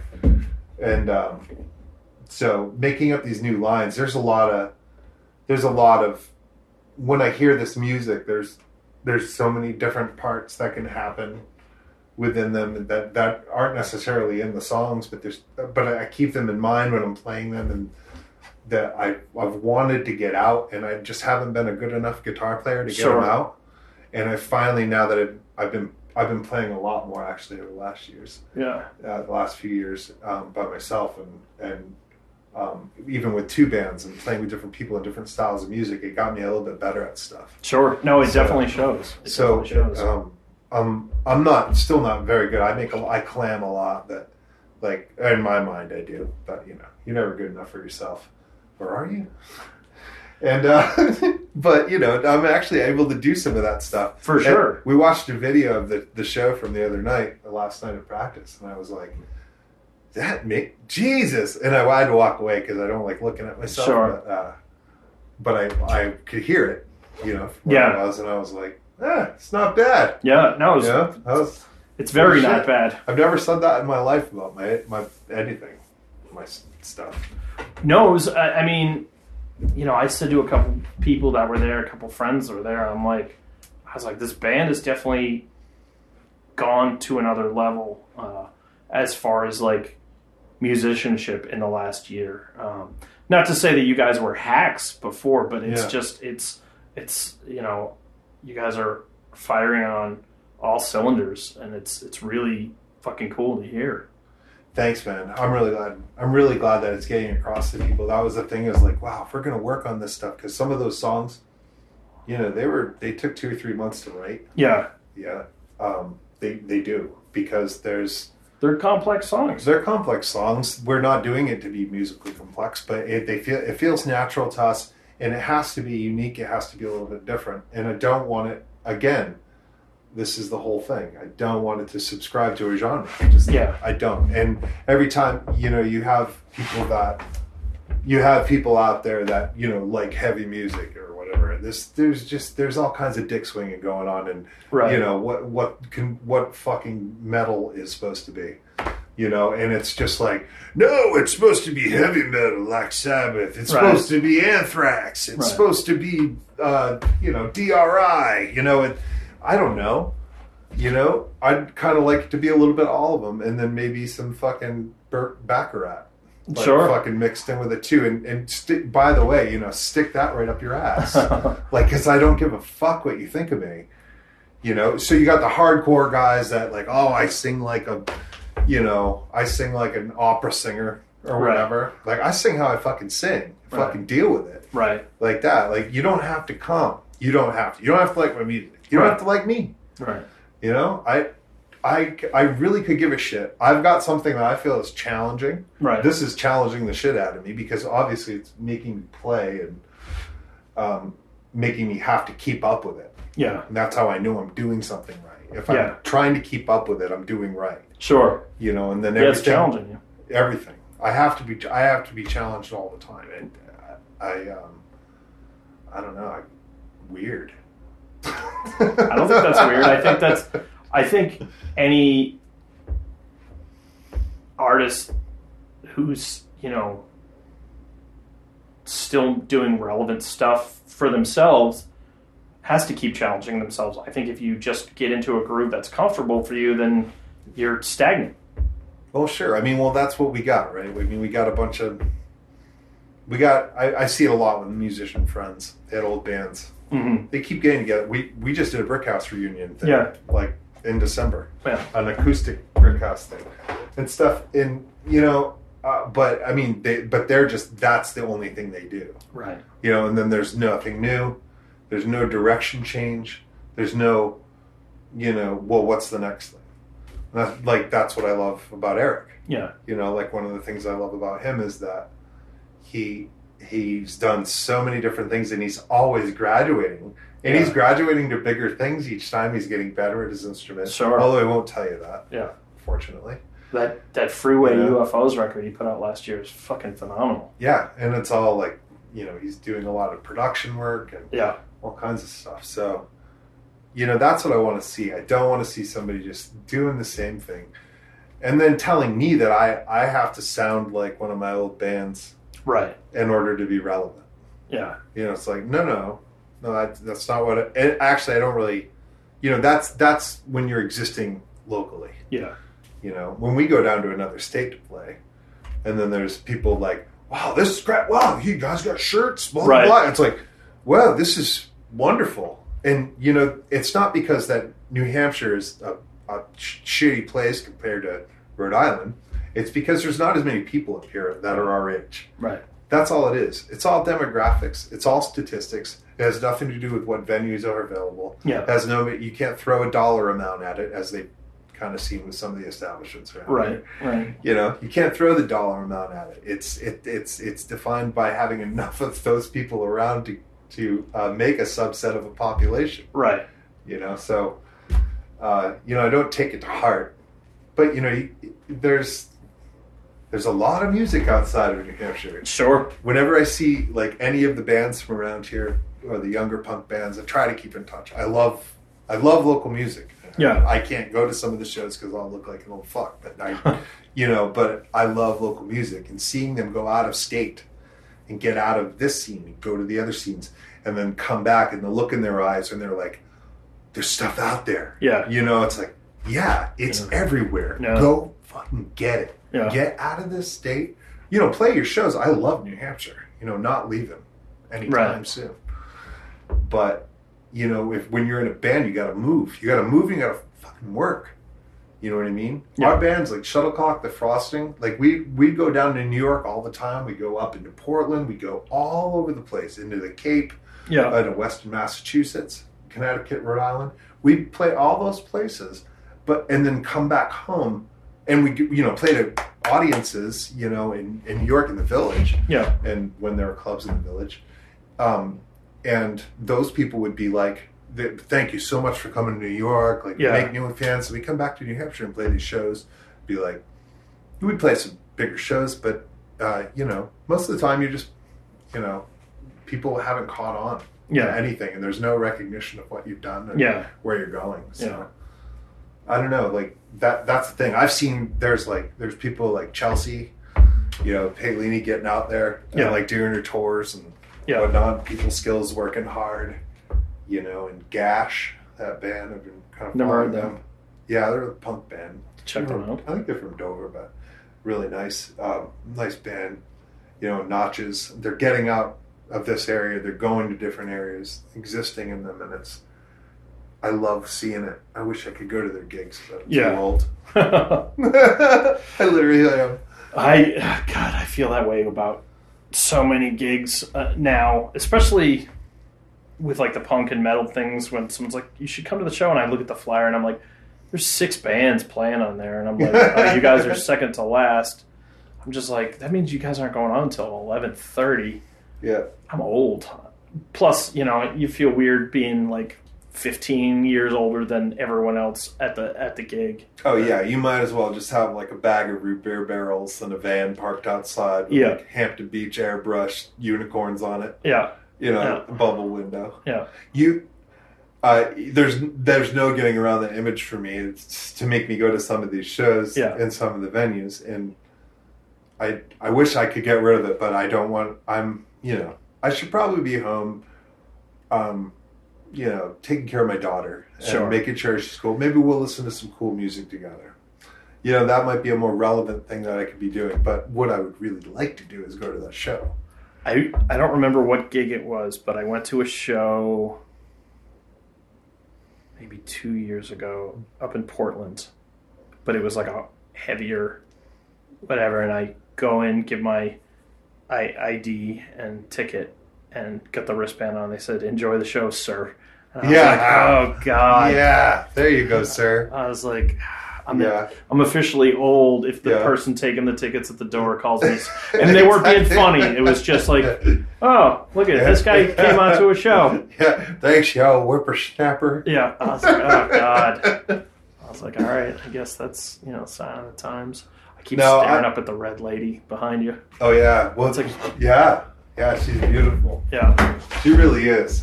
Uh, and uh, it's funny. I talked to Josh about doing because I've, you know, I wanted him to. I wanted to do a record cover yeah, about and possibly about one of our songs, but he made up like there's a song called Coyote that's going to be on the new record, and it's you know for me when I wrote the lyrics, you know, we have enough coyotes. Right. You heard the coyotes on the way in. yeah, um, there's enough coyotes around here.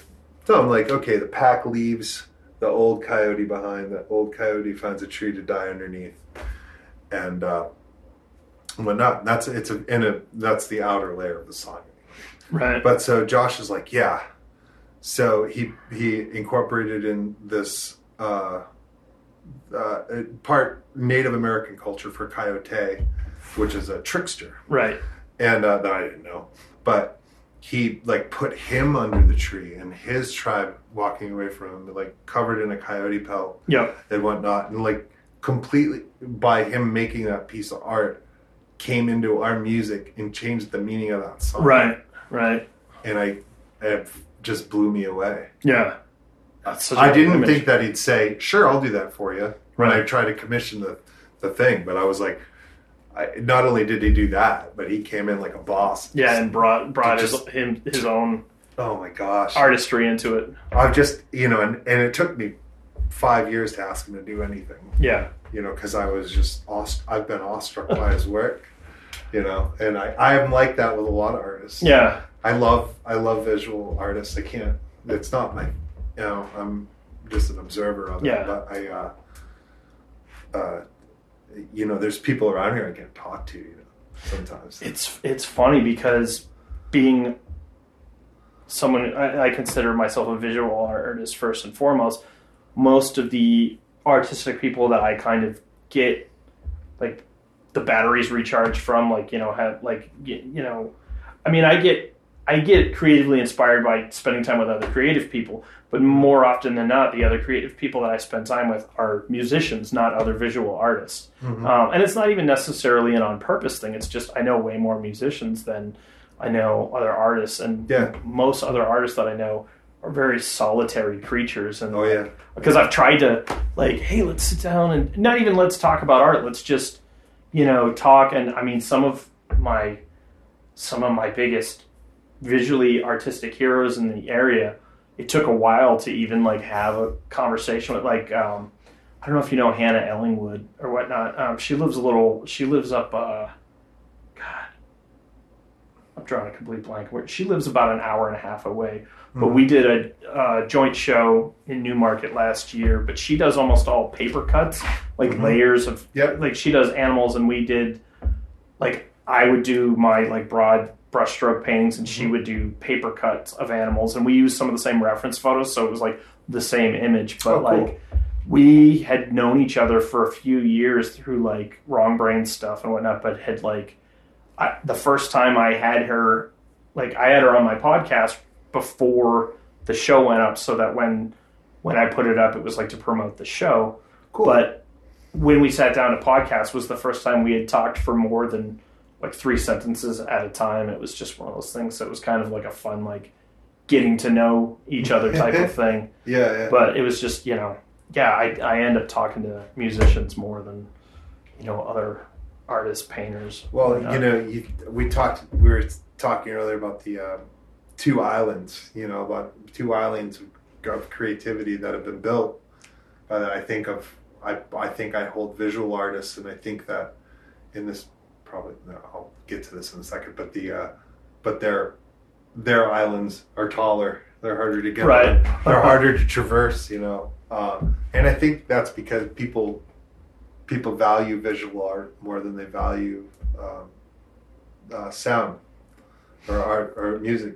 or they they take do. it in differently for sure Well, they, they literally put a higher value on it, sure you know, and uh, to be a, a into a a lowbrow form such as you know rock and roll, you know, it's like yeah, it's not looked at the same way for sure. You know? yeah Uh, but yeah, I could kind of see that. yeah you know in, in that way that in, in that way that things are with the way that looking at artists is, is, is kind of hard to traverse those islands and it's a little bit easier the musician would be like yeah i'll talk to you shit Right. i'll talk to anybody god what do you got yeah you know it's funny because i very very rarely will ever talk to someone about their actual process like if it comes out in a conversation cool but it's not like i've never like really picked anyone's brain i mean like most of the time like the musicians that like I've been lucky enough to like have on here who um, Yeah. have a huge amount of respect for. We don't talk about the whole process of making music. It's just more just like we just talk, you know. yeah sure But I mean, that's kind of how I am, anyways. If I, like, I don't really have like an ulterior motive uh, when I start these. It's just let's sit down and talk. I mean, you guys have you're you're on the cusp of recording a new record, but you know that wasn't like I was just like, ah, it'd be cool to sit down and talk to Nate. You know, Yeah, we're not really calculated about much of that, as you Yeah. can see by our our gigging schedule is kind of weird. But the uh, it's um it's everything is like is kind of a natural thing that happens. So if if I get an opportunity to have you over here, for you for for one to know where I live, so Yeah. you come back yeah, yeah, uh, maybe if you feel comfortable for enough. sure. Uh, uh, I would love that. I I also really wanted you to do this and for you to come over for me to be able to express to you the way that I've I've been observing you and how how, Yeah, how wonderful I thought you were. And I just thought and I thought and to me that was worth my time right there. sure. You know, when the hell do I get to say that? Can I can I say that to you over Facebook? Can I can I write a post that says that so other people know that I feel that way about you? About that experience? If you want to, sure. Yeah. like it's not gonna. no, but I'm me. saying, you know, like, Yeah, yeah. like no, this is much better. This is a much better forum for that. Well, it's funny. I You know, start. oh, is it gonna? We're gonna record it. Great. yeah, You know. Well, it's funny. I um, that's really. So I started this. I, I'm doing this series this year where I'm trying to do 365 portraits, and it's all, um, like the one I did of you was part of it, and it's it was basically me. Because it's all people I know who are creative people, Oh, and it was it's and it's kind of an extension of this podcast, but not necessarily because some of them are people I've talked to on here. Some of them are people who live in other countries on other continents that I may never see face to face, but have had you know interactions with that inspire me, sure. and it's sort of my like. It's easier for me to do that as like a like thank you for what you do, than to write a Facebook post or a letter. You know, it's sort of like my love letter to different artists that inspire me. I've never heard anybody express it like that, and that's exactly how I've always felt about it. Hmm. And I feel about that. I feel that way about local musicians, Yeah. as well. Like all the ones I got to see at the Mub growing up, yeah, that that you know were throwing safety ropes to Rochester and pulling me out. yeah, You know, yeah. pulling me out. Not that Rochester's. I well, at the time, I needed to be pulled out of Rochester yeah, and those bands all did that for me. But I feel that way. Like I want to go up to, you know, I did. I you know I have over the years. I, you know, said things in the paper about Tom Coletta, you know, and being like uh, that guy. That was one of the guys that saved my life. yeah, You know, Yeah. 15 years old, watching Gandhi's Lunchbox, him jumping around like a crazy person. right, You know, seeing, um, you know, seeing Zombie Jamboree and the Bruisers and all, all the all the bands that like helped me get through my childhood. Yeah. I wish there was a way I could make some sort of tribute to them. yeah, I, I, I don't know, and maybe I will, but the way that you're going about that, 365. Well, we'll see how I, you know, I'm on number 37 now. We'll see, you know, I'll talk to you in December, see how it goes. yeah, exactly. You're like November. You're like, can I can I use your profile? Can you show can you show me your penis? No, no, like, I'm down to penises.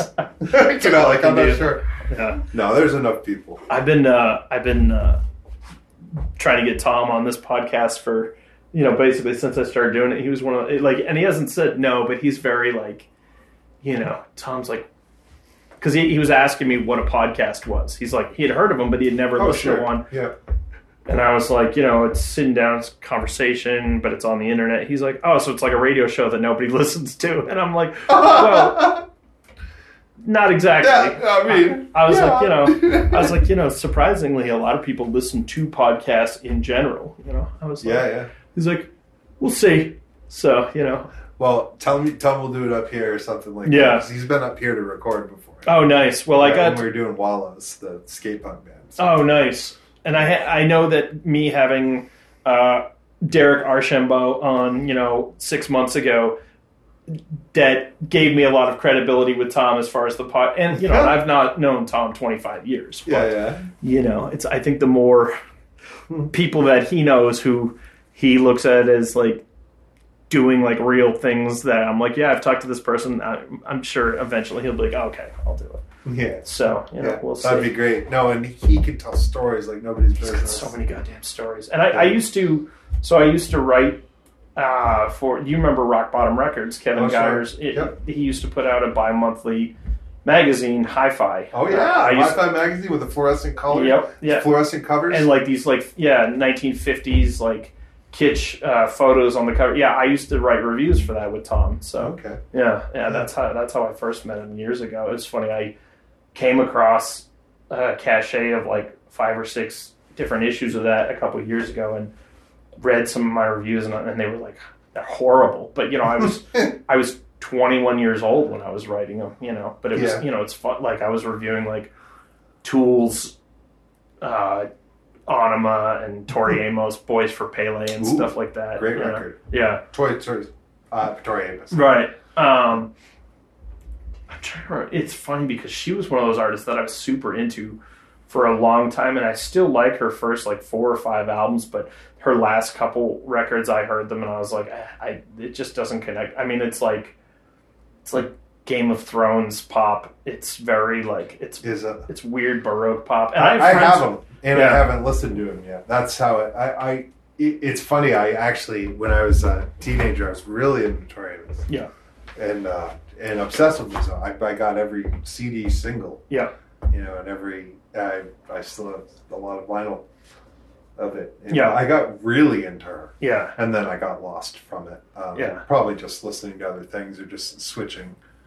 You know, I, I I'm I've been amassing genres, different genres of music Yeah. as I grow older, and still switching and still finding new ones. Yeah. So somewhere in that, you know, some of the albums get lost. Sure. You know. But there's the others. There's other things, and I find that there's an awful lot of nostalgia that goes along with from those five or six years between when you're a teen and when you start, you know, you start to go to bars. Yeah. Yeah, like That- 15 to 22, it's any of those and it's and it's harder to take them out of that context and try to listen to their new thing but being you know being a songwriter i always listen to their new thing. I usually buy the record. Yeah, and then listen to it and go oh it's crap. I'll never listen to it again. Right. but like i'm really i'm really happy when like for me my, my thing is like i like the new morrissey records. Yeah. okay? I know everybody hates it or whatever or they don't like him or he's this or that or the other thing. I love all the new morrissey records. Yeah. all of them. Yeah. and i the, uh, the old ones are great but i'm not i wasn't emotionally attached to those when i was Sure. a kid and i like And the new ones resonate with you. yeah, and and that tells me that at least my radar's on. It, it's on in some way. It might not be. Maybe they're not in good taste. The records, but I think they're fantastic. Well, I don't know, like music, especially like you know, you talk about like giving up being cool. Like eh, at this point, I'm like, fuck it, like what you like. But I also because you know when I right before I went on my road trip, I put all my stuff in storage, and you know my friend and her. 15 year old son helped me load everything in, Mhm. you know, and they're helping me put it into my storage unit and her 15 year old kid is like are these all cds like these boxes because you know it's like legitimately it's like 40 45 boxes of cds Yeah, and he was like he's like you know you can you can get all these digitally and you don't have to cart these around but there's something about the tangible thing that i like sure. um, Yeah, but at the same time, there was like there's a bunch of stuff that I'm like, ah, this just doesn't connect with me anymore. And a lot of it was, I like I vowed I was going to get rid of a thousand CDs when I moved back, just because I was like, inevitably when I move again, I want to have less stuff each time. And so now I pick up a CD, like when I'm going through the collection, getting Yeah. rid of stuff. I'm like, is this something I actually like? Or I want to have it in my, co- like, I had it in my collection in the hopes that if someone looks through my collection, they'll be like, oh, cool, he's got that record. I'm like, because if that's the reason I have it, get rid of it. yeah, like, yeah. If, it, if it doesn't bring me joy listening to it, Yeah. I don't need it in my collection. oh, sure. So, Yeah, you know. Yeah, I you know I think my record my vinyl collection's all like like that in that you know when I first started collecting vinyl I was just like oh my god look a record Right. and now I'm like just just get it in there you Right. know like all of Don Ho's favorite Sure. know, it's and um you know many Tijuana brass albums that I'd never listened to but I would just grab them you know Yeah. and just because they were these objects and then I started getting good records Yeah. or like or discovering records I really liked and that really had an experience with both sides Yeah. Yeah. that record For sure. you know and then I'm like okay yeah I pulled all the Hawaii stuff out Yeah. now the record collection is completely different Yeah. it's it's got a different level of value to it as well It's funny with me for vinyl just because it's such a it's such an interactive medium that you have to be engaged because Yeah. every 22 minutes you got to get up and flip it around or whatnot so Yeah. it's like you know and it it doesn't travel. It's yeah. you're you're making on purpose time to listen to music. Yeah. So yeah it, it's pretty selective with me. Like there's very few things that i will buy new sight unseen on vinyl. I mean for Mhm. one it's more expensive than you know Yeah. a cd and Oh, secondly i'm like it has to be an album that i'm gonna spend time with in order for me to buy it on vinyl like i Yeah. you know there's very few bands that i actually buy on vinyl and i have friends who sell buy and sell you know rare records and they're like Yeah. dude i got this in you're interested and i'm like i can't go down the rabbit hole with that artist because i'm such a completist that i'm like if i if i have oh you'd have to get it all yeah, if I have like I, I'm weird. Like I have a bunch of Madonna 12 inch singles mm. because I'm a big fan of Madonna up to and including Vogue, and that's pretty much when I yeah me lost too interest. yeah we listen to it all the time But I don't. I don't think I have, other than True Blue. I don't think I have any of her albums on vinyl, but I have a ton of 12 inch singles with like you know Mhm. like the extended mixes and whatnot. yeah dance remix But I'm like, first of all, I can get all like I have most of the CDs from that era, and I'd, you know it's all recorded digitally, so it doesn't really matter if you have it on vinyl. But Mhm. secondly, like if I start being a completist with like Madonna and Prince and all these artists, you know, and I have every Prince album on CD. I'm like, I can't go back through and buy it all on vinyl. It's it's Yeah. crazy.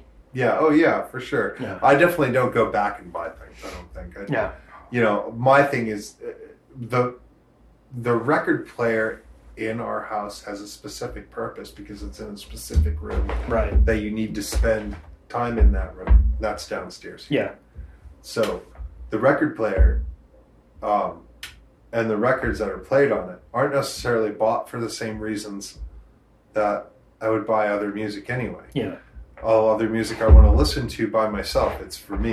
Yeah. You know, but I'll tell you what, if there's a party downstairs in, in here, yeah, anyways, and you throw on, you know, old Ventures records, people start having a good time. sure. Uh, and I don't know what it is. You throw on an old CCR live record, Yeah, people start dancing. sure. And I, and, but you know, I could play my iPod all night long and play probably the same songs, and people just wouldn't. Doesn't have the same effect as I don't know what to an I don't know what it is. Yeah. And so, so that kind of music for me is is I mean, and and their albums that I'd spend a significant portion of time listening to as well. Yeah. And you know, and I I like I like um so I like a lot of diverse types of music, but but you know, I love listening to uh soul music down there. I love listening to uh like old Duane Eddy and Yeah, uh, old old ventures and um, but a lot of the more introspective records, you know, and, or Elliott Smith or or uh, um, anything that has like uh, super- or like Father John Misty. Yeah, yeah. I was really into those records, man. Those those records are great. yeah, yeah, but they they take some time to listen to sure. you know, and he's challenging people more and more every time he puts something out with that band. So, uh, so those records that are down there now have evolved over time to become things that I need to spend real time with. Yeah, You know, also they're in my office, so I like to have a cup of coffee and put the record on Sure. in the morning. And pretend that no no politics actually exists. uh, it's the, the mid fifties, right. Well, you know, I can't think of a really a better way to kind of you know forget about what's going on and you know putting on some old old records. Well, I mean, the base things are all still there, mentioned in all those old records. You know, Right. people are still falling in love. They're dying. They're, uh, you know, they're they're uh, they're rocking at certain points. You know, there's just some some all out fun happening. Um, and to me, that's I don't know. That's really they're they're talking a lot about love. They talk a lot about human experience through love Yeah, and being lonely things and those are all still things that are way more important than anything that's happening in this this uh whatever this place is we live in. If it's a country it's a country. If it's a business right. it's It's business we're in a weird restructuring, you know, paradox right now. well sure. I mean and it's just all you know to me you know all all of that stuff i mean not to, to boil it all down to one thing but all of the politics all the all the we're seeing the warts on all of it now you know all the corruption all the things that are influenced by money and Yeah, and things that are everything but love you know and not and people owning the american public you know the american public having to work their asses off. Yeah, uh, literally their fingers to the bone in order to, to make ends meet. And that's all because all that money is going to somebody very rich. Yeah, and that's all just exposing itself now. That's always been there but you but know. now we can all see it. Yeah now we can all see it because you know the cost of living eh, you know it, it's so high now. And uh, the wages that are that are coming into the population aren't enough to keep up with it. And um, and people don't people don't grow their own vegetables anymore you know? Yeah, I'd say, you know, it you, they they don't value a, you know, people don't really value a dollar or two like they used to because they have so many dollars to spend just to like get their HBO. You know, yeah, these are all very first world problems. Yeah. so it's a little bit silly to pay attention to, for me anyway, in any kind of detail. yeah, Um, though I do, you know, and I read about it every day. Yeah. You know, and I, uh, to just make sure that I have an inkling of when, you know, missiles flying overhead, and um, but uh, it's not something I really take too seriously. Yeah. And I need a record in the morning that Yeah. brings me back to something simple. Either that or like, you know, gosh, the hell would I do if I couldn't, you know, put on some exploited in the middle of the day and fucking get a little angry. You know? Right. You know, that, that helps. Yeah, That for helps sure. Deal with it. You know, but the, the thing that helps me the most now is like we were talking about before with experiences Yeah. is these um because of where we're at and our age and the things that we've seen and the, ex- these experiences that we've had you know overcoming fear and overcoming uh, grief um, uh, they've really they, it really magnifies the experience of having a conversation with someone Yeah. and doing a thing with someone Mm. Music is you know fishing surfing whatever Yeah. just the the the ability to get together for any reason and talk with somebody and just have a conversation is so rare and Yeah. i really value it Yeah. you know Well, that's the whole. That's that's actually why I started doing this podcast in the first place. Was uh, or it was kind of an extension because I would just make on purpose time to spend time just talking to people, and then and I know so many people that I value in my life that I was like. Oh, what if I record some of these conversations? Not to give us, you know, not to give the ultimate. This is who Nate is, or this is who someone is, but just give a snapshot of the connection. Do you know what Sure. I mean? And Yeah, it's absolutely. you know, you know, well that's what that's what you're like this is something i God, so cool that you would put that like that earlier i value these relationships Yeah, these for sure. creative people they inspire me i feel like that all the time and and i don't know how to reach out you know like sometimes you know so yeah that's it. I think you're better at it than you think you are. yeah maybe i don't know but I don't know, i'm trying to improve Sure. you know i think yeah i'm getting to finally see that it's time to improve treat myself more healthy Yeah. and stuff try to treat myself more healthy not beat myself up like myself wants me to do right. sort of thing Trust me, I understand that. yeah yeah yeah Well, man, Yeah. it's been awesome chatting with you. That's probably a good good point to uh, right. stop this. Um, but yeah, I, I'd love to come back over and have some tea and just hang out sometime. This you are great. always welcome my friend Awesome. yeah Cool. Thanks, man. yeah you are